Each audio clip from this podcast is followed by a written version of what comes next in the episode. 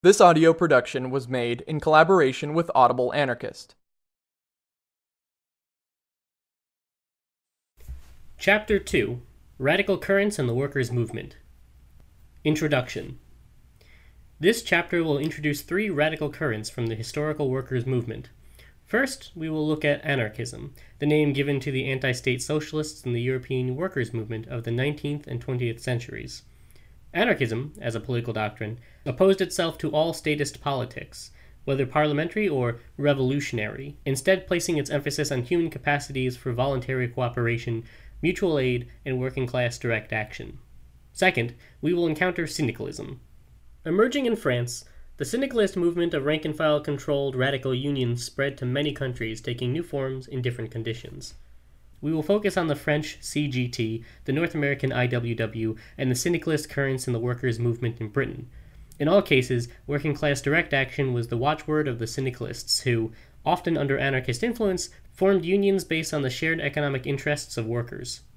Finally, we will look at council communism, a radical Marxist current which broke with orthodoxies such as the necessity of the party and the capture of state power, the Council Communists drew some very similar conclusions to many anarchists and anarcho syndicalists, but we will also explore some important differences.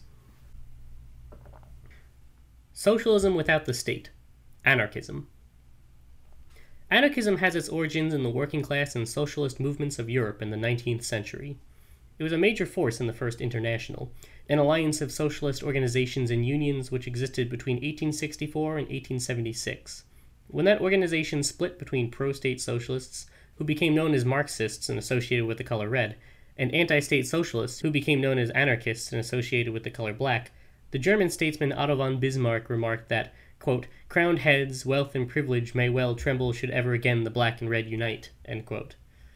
Anarchism, covering all the anti state socialists, took numerous forms. It is often said the three main currents are mutualism, associated with Pierre Joseph Proudhon, collectivism, associated with Mikhail Bakunin, and communism, associated with Errico Malatesta and Peter Kropotkin. In reality, there was considerable overlap in evolution as ideas developed in conjunction with the movement. The ideas of mutualism, a self managed market economy, probably had the greatest influence on the cooperative movement. Anarchist collectivism proposed expropriation of private property to be owned communally and operated under worker self management, with money abolished and replaced by some form of labor notes, essentially IOUs for work done. Collectivism was a significant influence on Spanish anarcho syndicalism in the 1920s and 30s, although its modern influence has waned. The third school, that to which the anarcho syndicalist IWA belongs, is anarchist or libertarian communism. The origins of anarchist communism are most often credited to the anarchist prince, Peter Kropotkin, although he was largely taking up and elaborating ideas that originated in the Italian section of the First International. Like collectivism, Anarchist communism is for worker self management and the abolition of private property, but goes further in advocating the abolition of market exchange and money to be replaced by production and distribution according to the principle of from each according to ability to each according to needs. In all its incarnations, anarchism was never simply anti state, but has always been the anti state wing of the socialist movement. Anarchist collectivism was firmly in the camp of the class struggle, as its leading proponent Mikhail Bakunin was a prominent member of the First International and had a great influence on the more libertarian sections, which later fed into the development of anarcho syndicalism. In the case of anarchist communism, however, there is sometimes less emphasis on the class struggle and more on the human capacity for mutual aid and voluntary cooperation, which Kropotkin had set out at length as an important factor of evolution. Thus, anarchist communism often had a more humanist bent, and the tradition put varying emphasis on the class struggle as either a progressive or regressive force. Quote, the theoreticians of anarcho communism, Peter Kropotkin, Errico Malatesta, and others, maintained that the roots of social development lie in progress of the ethical concepts of humanity, that capitalism is a regressive system since it undermines the intrinsic social nature of humanity based on mutual aid, and that the division of humanity into warring classes plays a reactionary role, retarding the self realization of the human personality. For this reason, early anarchist communism did not focus primarily on the labor movement. In 1907, there was an important debate between Pierre Monatte and Errico Malatesta at the International Anarchist Congress in Amsterdam. Monatte argued for a neutral syndicalism that was not political and not even anarchist on the grounds that workers' economic conditions gave them identical interests, so that political, quote, Differences of opinion, often subtle and artificial, fall into the background in the syndicate, enabling agreement. In contrast, Malatesta had argued that, quote, the basic error of Monatte and of all revolutionary syndicalists, in my opinion, derives from an overly simplistic conception of class struggle. It is a conception whereby the economic interests of all workers, the working class, are held to be equal. The reality is very different, in my view. There are therefore no classes in the proper sense of the term, because there are no class interests. There exists competition and struggle within the working class, just as there does amongst the bourgeoisie. Monatte and Malatesta agreed that syndicalism was an economic movement, but for Malatesta this wasn't sufficient and must be supplemented by separate anarchist political organizations. This separation was most clearly articulated in his 1925 article Syndicalism and Anarchism. In it, he makes the case for syndicalist unions which unite all workers on an economic basis, and separate political anarchist organizations of varying kinds, which operate both inside and outside the unions. Malatesta by no means denied the importance of the labor movement. On the contrary, he insisted that, quote, everyone, or almost everyone, is in agreement on the usefulness and the need for the anarchists to take an active part in the labor movement and to be its supporters and promoters, end quote. Syndicalist unions, he argued, were often founded on anarchist principles. However, they either proved ineffective and thus remained small, barely functioning as unions at all, or they won their initial battles and these victories attracted more workers into their ranks, which enabled them to win more battles and attract more workers, and so on. The problem with this, Malatesta diagnosed, was that there was no reason to think these workers, who were attracted by the Union's success in winning gains for workers, shared the anarchist principles upon which the Union was founded. Quote, for a union to serve its own ends, and at the same time act as a means of education and ground for propaganda aimed at radical social change, it needs to gather together all workers, or at least those workers who look to an improvement of their conditions, and to be able to put up some resistance to the bosses.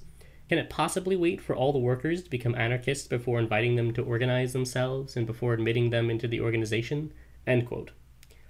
Thus he held that, quote, syndicalism, by which I mean the practical variety and not the theoretical sort, which everyone tailors to their own shape, is by nature reformist, quote, and that, quote, pure anarchism cannot be a practical solution while people are forced to deal with bosses and with authority, For that reason, he argued for a separation of the necessarily reformist, economic, syndicalist unions from the various political anarchist organizations, which should propagandize revolutionary anarchist ideas within them. For Malatesta, the role of anarchists was not to make the unions more anarchist, but to argue within them for anarchist tactics while keeping them open to all workers who wanted to fight to improve their conditions, regardless of political affiliation. Meanwhile, the anarchists should also fight within the union to keep it neutral from political parties. Quote, if the survival of the organization and the needs and wishes of the organized make it really necessary to compromise and enter into muddled negotiations with authority and the employers, so be it. But let it be the responsibility of others, not the anarchists. For Malatesta, therefore, any concession or negotiation under capitalism was reformist, and so it was important for anarchists to remain pure, leaving this dirty business to others. This approach would become known as dual organizationalism, a current of anarchism that holds that mass class organizations such as unions need a specific political organization operating within them. But not all dual organizationalists think alike. While Malatesta saw the role of anarchists as keeping themselves pure on political lines and keeping unions organized along economic lines independent of political ideas, others sought to use political organizations as a means to politicize economic associations, to anarchize syndicalist unions. This brings us to the organizational platform of the Libertarian Communists. This text was published in 1926 by the Dielo Truda Group, who are anarchists in exile after the Communist Party consolidation of power in the young and misnamed Soviet Union. Drawing on their experiences of the struggle against both capitalism and Bolshevism, they set out a template for anarchist organizations which remains influential among anarchists today. First of all, the platform firmly espouses anarchist communism as its goal and situates this firmly within the class struggle. The document outlines the necessity for violent social revolution and the anarchist opposition to all states, including democratic ones. In terms of their attitude to unions, syndicalist and mainstream, the platform argues that they can have no ideology of their own, and therefore any union, quote, always reflects the ideologies of a range of political groupings, notably of those most intensively at work within its ranks, end quote. The necessity is therefore for anarchists to organize themselves politically and work intensely both inside the unions to anarchize them and outside them to exert a similar influence in other spheres.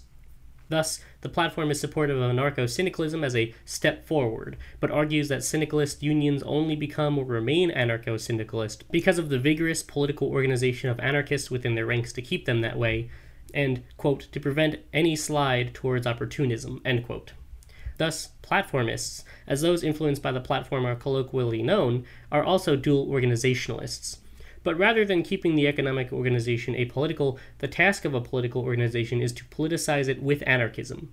There are four famous organizational principles set out to define the basis of the political organization which should carry out this task theoretical unity, tactical unity, collective responsibility, and federalism.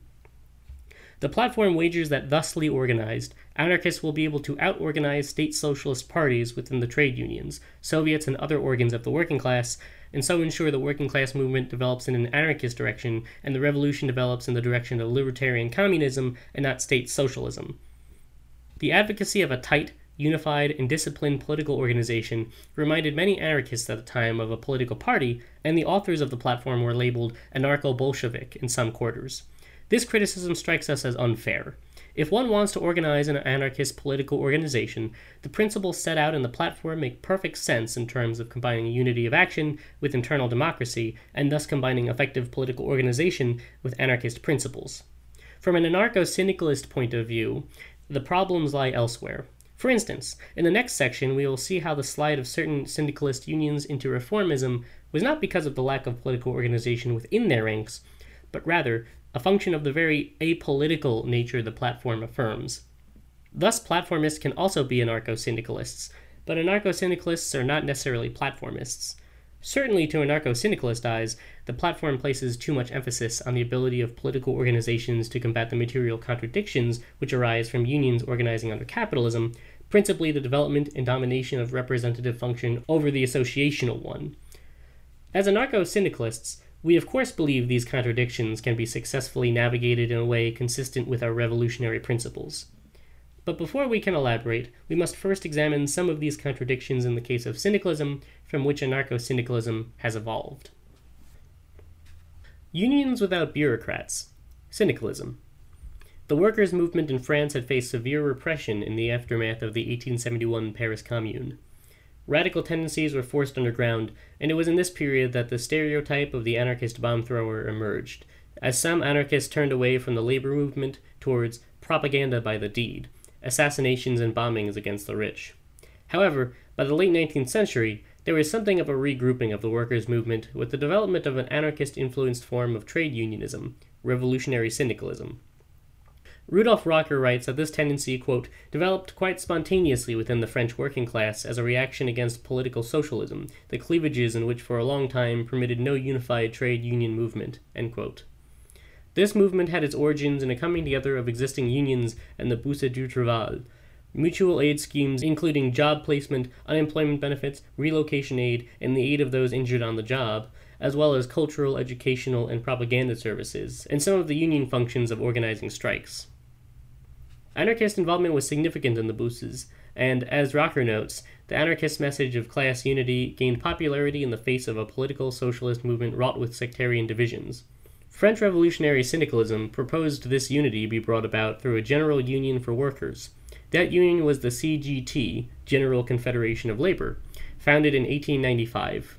In its early days, the union was under heavy anarchist influence and elected a series of anarchist and non party socialist general secretaries Paul Mason writes that, quote, In the space of a decade, Griffuelhes had created a superbly effective form of trade unionism. With minimal dues paying and bureaucracy, the militant workers could, every so often, unleash a lean, mean striking machine. What is more, they did it not just in an atmosphere of repression, but of stolid refusal to negotiate. Only in the years 1905 and 1906 did the number of strikes ended by negotiation rise above 10%. Nine out of ten strikes finished without any formal contract across the table, Either you lost and went back to work, or, as with Haviland, the boss opened the factory gates and upped the wages. 60% ended this way, with victory to the unions. By its very nature as a general union, the CGT was open to all workers. Consequently, quote, the CGT was not composed exclusively of revolutionary trade unions, certainly half of its members were of reformist tendency, and had only joined the CGT because they recognized that the dependence of the trade unions on the political parties was a misfortune for the movement. End quote. If we ask why reformists were relatively weak, we need only note the ruling class's preference for repression and refusal to negotiate, which limited the space for reformist unionism and class collaboration. Social partnerships takes two, and the bosses weren't playing, at first, at least. As a result, revolutionary ideas held great sway within the ranks of the CGT. These were most clearly articulated in the Charter of Amiens in 1906, and in the writings of its leading theoretician, Émile Pouget, to which we will return in the following chapter. The Amiens Charter was a clear statement of the CGT's revolutionary syndicalism. The charter espoused a revolutionary program, but also enshrined political neutrality, understood as standing outside all political schools and parties, but not opposed to them, leaving political party allegiance, or lack of, to the conscience of individual members. Quote, the charter served to minimize political dissension in the unions, which were to focus attention exclusively on the economic struggle. Against the political parties, the CGT defined itself as an economic organization which grouped, quote, together all workers conscious of the fight to be carried out for the disappearance of wage labor and of employers, In doing so, it made the revolutionary and revolutionary syndicalism a matter of internal democracy. So long as revolutionaries formed a majority, the Union espoused a revolutionary perspective and pursued uncompromising class conflict and social change via direct action methods. But in the early 20th century, bosses in the state began to react to the gains of the CGT with a more conciliatory attitude.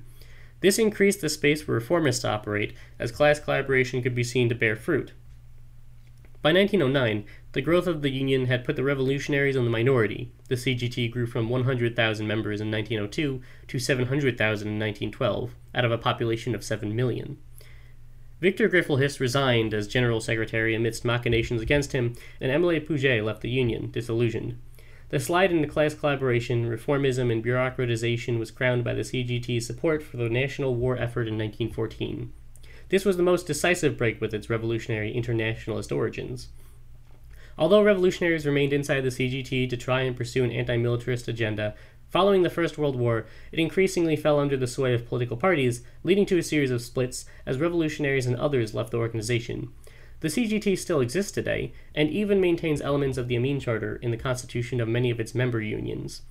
But in practice, it has become almost indistinguishable from other modern trade union federations with all the pitfalls that implies. As the CGT grew, syndicalist ideas were also taking root amongst the working class in North America. The IWW was founded in 1905 amidst violent class conflict. Quote, Few strikes took place without loss of life. The resulting bitterness had much made the prospect of fundamental change appealing to most workers. Much like the CGT, it espoused a revolutionary intent and oriented itself to the whole working class, not just particular crafts or trades. They called this model industrial unionism, where all the workers in one industry, whatever their job, belonged to the same industrial union, and in turn, these industrial unions all belonged to the one big union of the IWW. At the time, only a minority of workers were organized, and the IWW set out to organize the unorganized. From its beginning, the IWW was also a racially mixed union at a time of widespread segregation.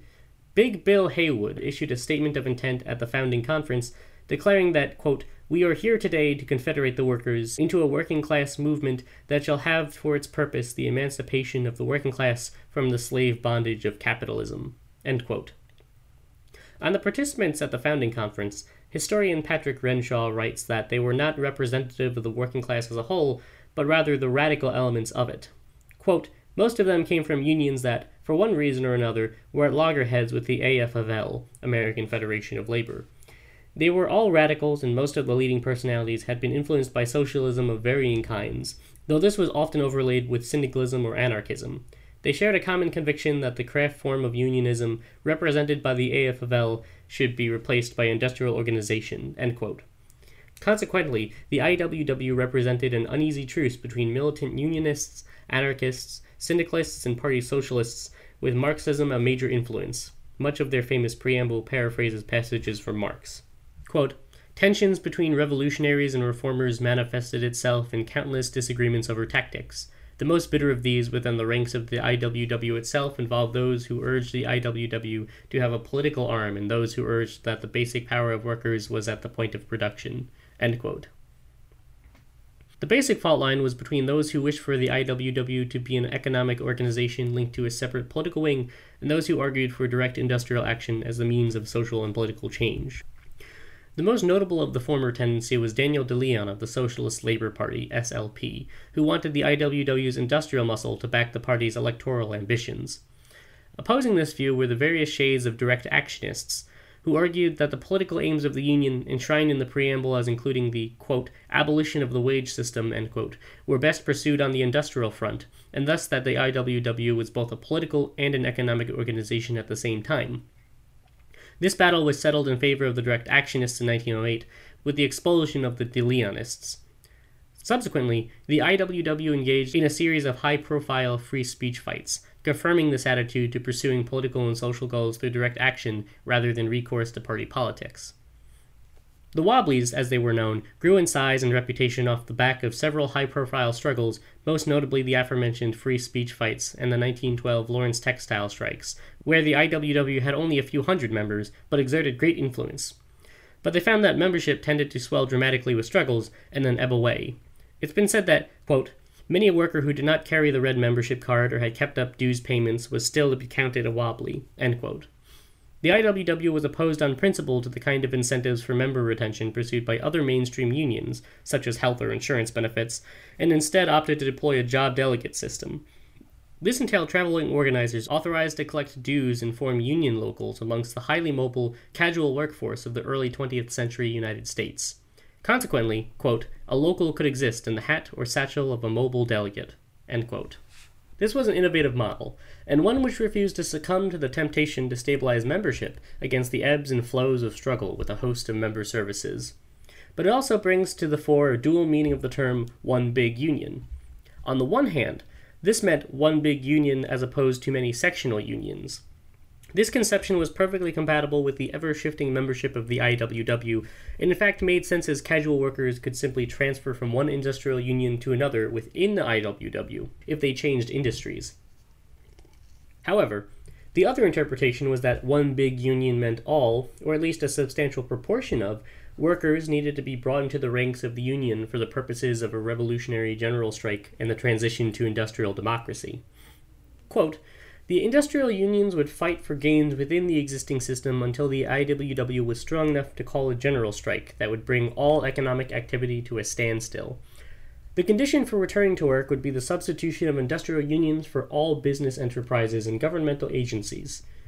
This means of production would then be run by the unions to satisfy social needs rather than private profit. The extent to which this was a literal aspiration or a revolutionary myth varies with the wobbly. Some WOBs were unaware of the revolutionary aspect of the IWW when they joined, and the reality is that both interpretations coexisted within the IWW. What is clear is that the US government took the revolutionary threat of the IWW seriously enough to launch a brutal wave of repression. Between 1916 and 1918, dues paying membership soared from 60,000 to 100,000, with influence extending for further than those numbers alone.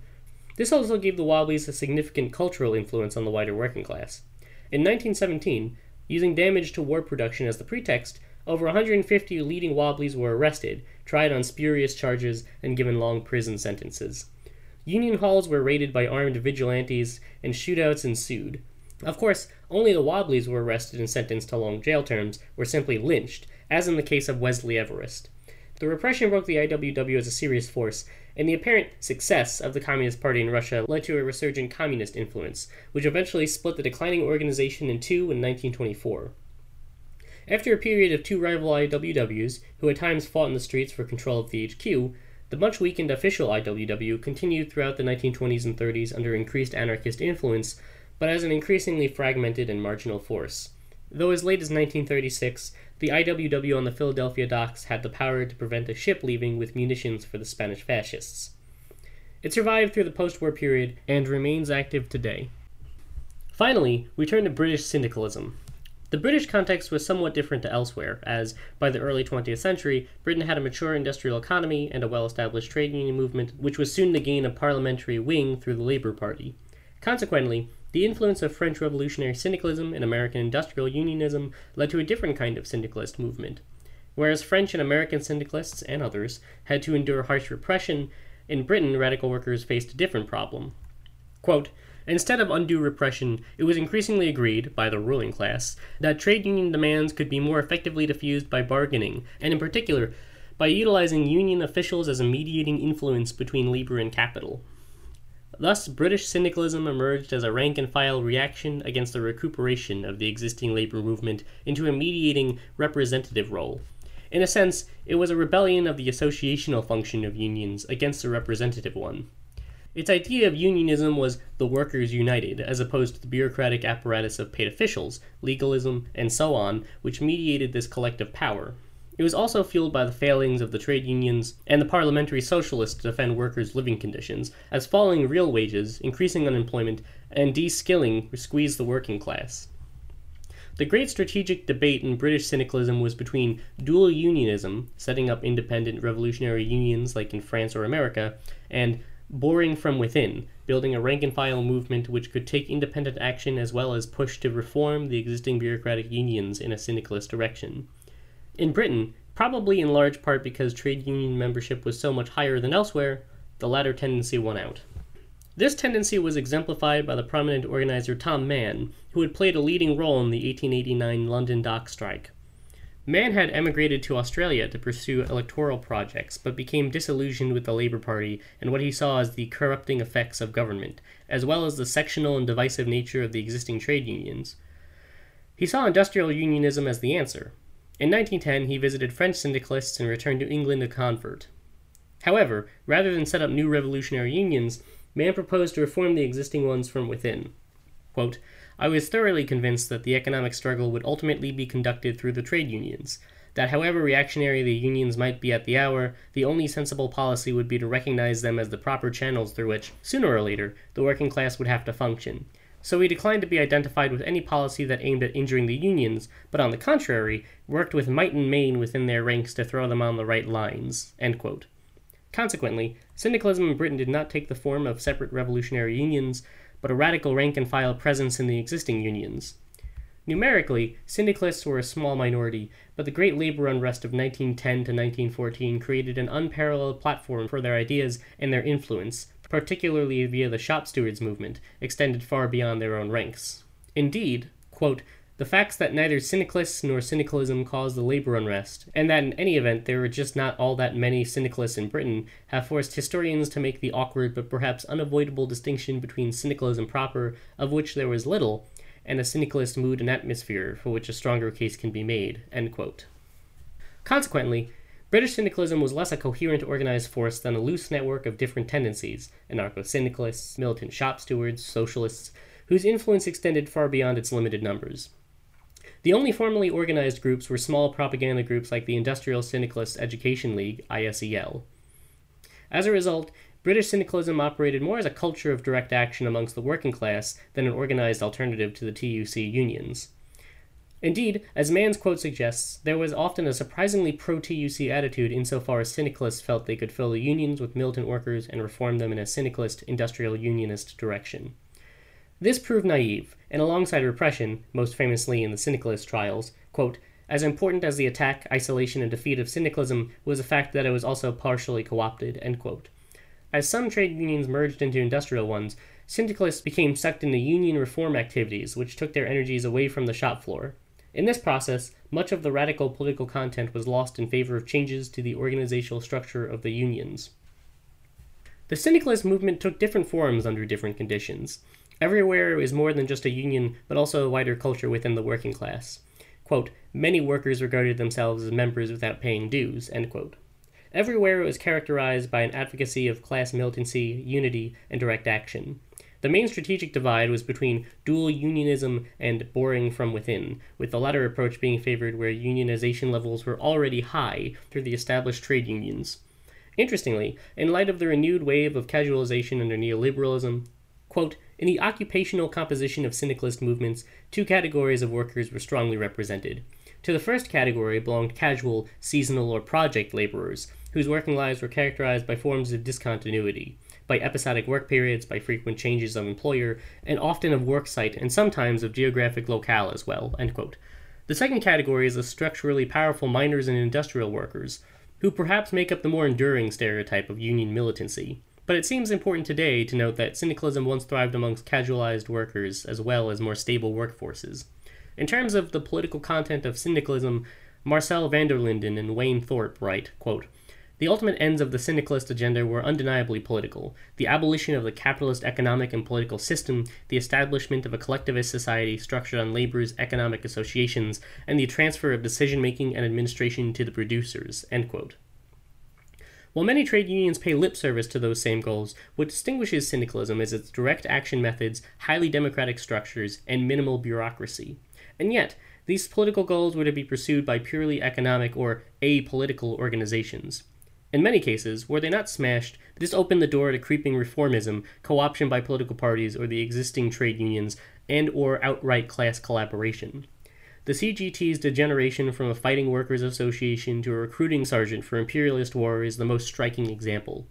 This tendency would seem to confirm Malatesta's skepticism, but, as we will see, this is only partly the case. Despite its shortcomings, the syndicalist tradition is a rich and diverse one, for which anarcho syndicalism belongs and owes much. We will pick this up in the following chapter. Marxism without a party? Council Communism. Council communism emerged in the early 20th century as a dissident current within Marxism, particularly in the Netherlands and Germany. Contrary to what the name might suggest, what distinguishes council communism from other traditions is not the advocacy of workers' councils. Anarchists, syndicalists, anarcho syndicalists, and even Leninists favor a council system in some form. Rather, the council serves to distinguish the council communists from the party communists on a question central to Marxist revolutionary theory. Who should exercise the dictatorship of the proletariat, the Communist Party or the workers' councils? Quote, State socialism is not control of the means of production by the workers, but control by the organs of the state. If it is democratic at the same time, this means that workers themselves may select their masters. By contrast, direct control of production by workers means that the employees direct the enterprises and construct the higher and central organizations from below. This is what is called the system of workers' councils. This is not to say that council communists abandoned political parties altogether. The most important of these was the German Communist Workers' Party, KAPD, formed in 1920 when they were expelled from the Communist Party. The KAPD styled itself as a different kind of political party, which would not seek power but serve as the bearer of communist consciousness, in parallel to the factory organizations of the General Workers' Union of Germany, AAUD, which had been formed by workers breaking with the trade unions during unofficial strikes. The AAUD itself adopted a revolutionary program, including a hostility to political parties, with the exception of the KAPD. The KAPD and the AAUD therefore formed the political and economic wings of the Council Communist movement, respectively. Quote, the idea behind the relationship of the KAPD to the AAUD was that the factory organizations, operating as workers' councils for the social reorganization of production following the revolution, were to form the basis of the dictatorship of the proletariat. However, they could only fulfill this function insofar as those participating in them had a revolutionary and political concept of their tasks and functions, a communist consciousness. Insofar as this was not the case, the KAPD was conceived of as the separate organization of conscious communists, whose role was to promote communist perspectives and goals through its own independent activity and influence within the factory organizations. A co thinker and sometime member of the KAPD was the Dutch Marxist Anton Pannekoek. His book, Workers' Councils, remains one of the most widely read council communist texts and was recently republished by anarchist publishers AK Press. Pannekoek acknowledges that the self organized activity he advocates is indeed direct action. For Pannekoek, direct action takes place against both capital and the trade unions. In his view, the bureaucratic and inertial nature of the trade unions is a function simply of their size. Quote, the increase in the number of workers, the urgent necessity of association, make the trade unions giant organizations, needing an ever increasing staff of officials and leaders. These develop into a bureaucracy administering all business, a ruling power over the members, because all the power factors are in their hands. He is explicitly referring to the trade unions rather than the syndicalist or anarcho syndicalist unions, and his criticisms would not seem to apply so much to the latter, which typically sought to prevent bureaucracies emerging by rejecting paid officials and making all positions into mandated recallable delegates. In fact, Pannekoek praises the IWW, although hoping it is a transitional form that will become unnecessary as workers begin to take direct action spontaneously. In place of trade union organization, Pannekoek advocated spontaneous direct action, with workers forming and disbanding strike committees and factory councils as the struggle dictated. But in the tradition of deterministic Marxism, he linked this faith in spontaneity somewhat mechanically to the predicted ever deepening crisis of capitalism. Quote, the depressing tendencies grow stronger under big capitalism, and so the resistance of the workers must grow stronger too. Economic crises grow more and more destructive and undermine apparently secured progress. The exploitation is intensified to retard the lowering of the profit rate for rapidly increasing capital. So again and again, the workers are provoked to resistance. End quote. Pannekoek does not reject organization. In fact, he stresses the quote, fight of the workers against capital is not possible without organization. End quote. However, quote, organization springs up spontaneously, immediately, end quote, not in the form of a new trade union, but through forms such as strike committees. This reliance on spontaneity in intermittent workplace organization is one of the main differences with the anarcho syndicalist tradition, which we will explore in detail in the following chapter. However, Pannekoek's analysis is problematic. If the strike committee is formed spontaneously, that implies the strike itself uh, just happened. There may well be examples of such spontaneous strikes, but recent history does not support the idea that capitalist attacks make for spontaneous resistance.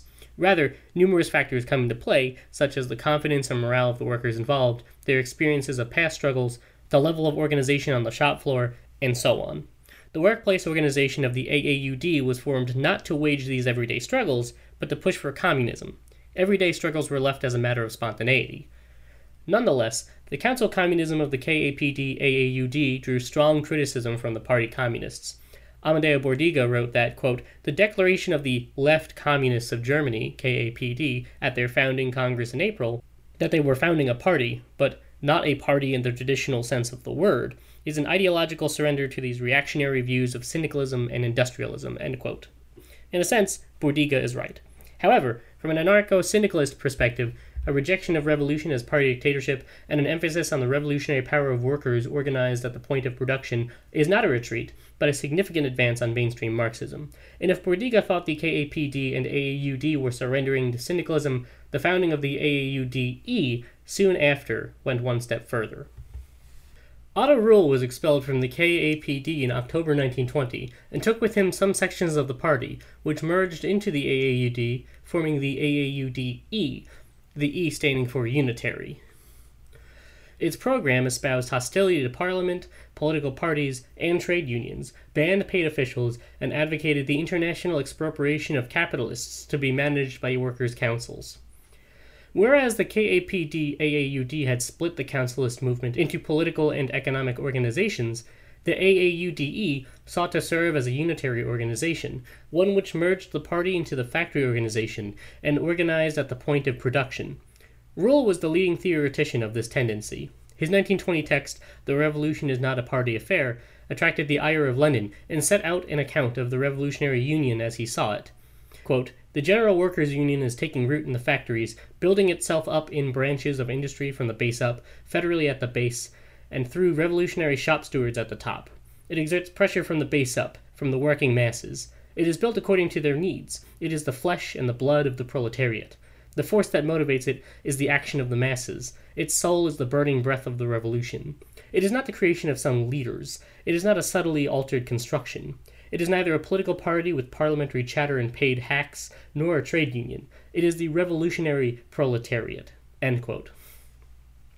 While the influence of syndicalism is clear, there are a number of important differences. Firstly, the councilist unions rejected everyday struggles, leaving these to either reformist unions or spontaneous action by workers. This can be seen as a product of the time. Revolution seemed on the horizon, so all their energies were directed at that goal.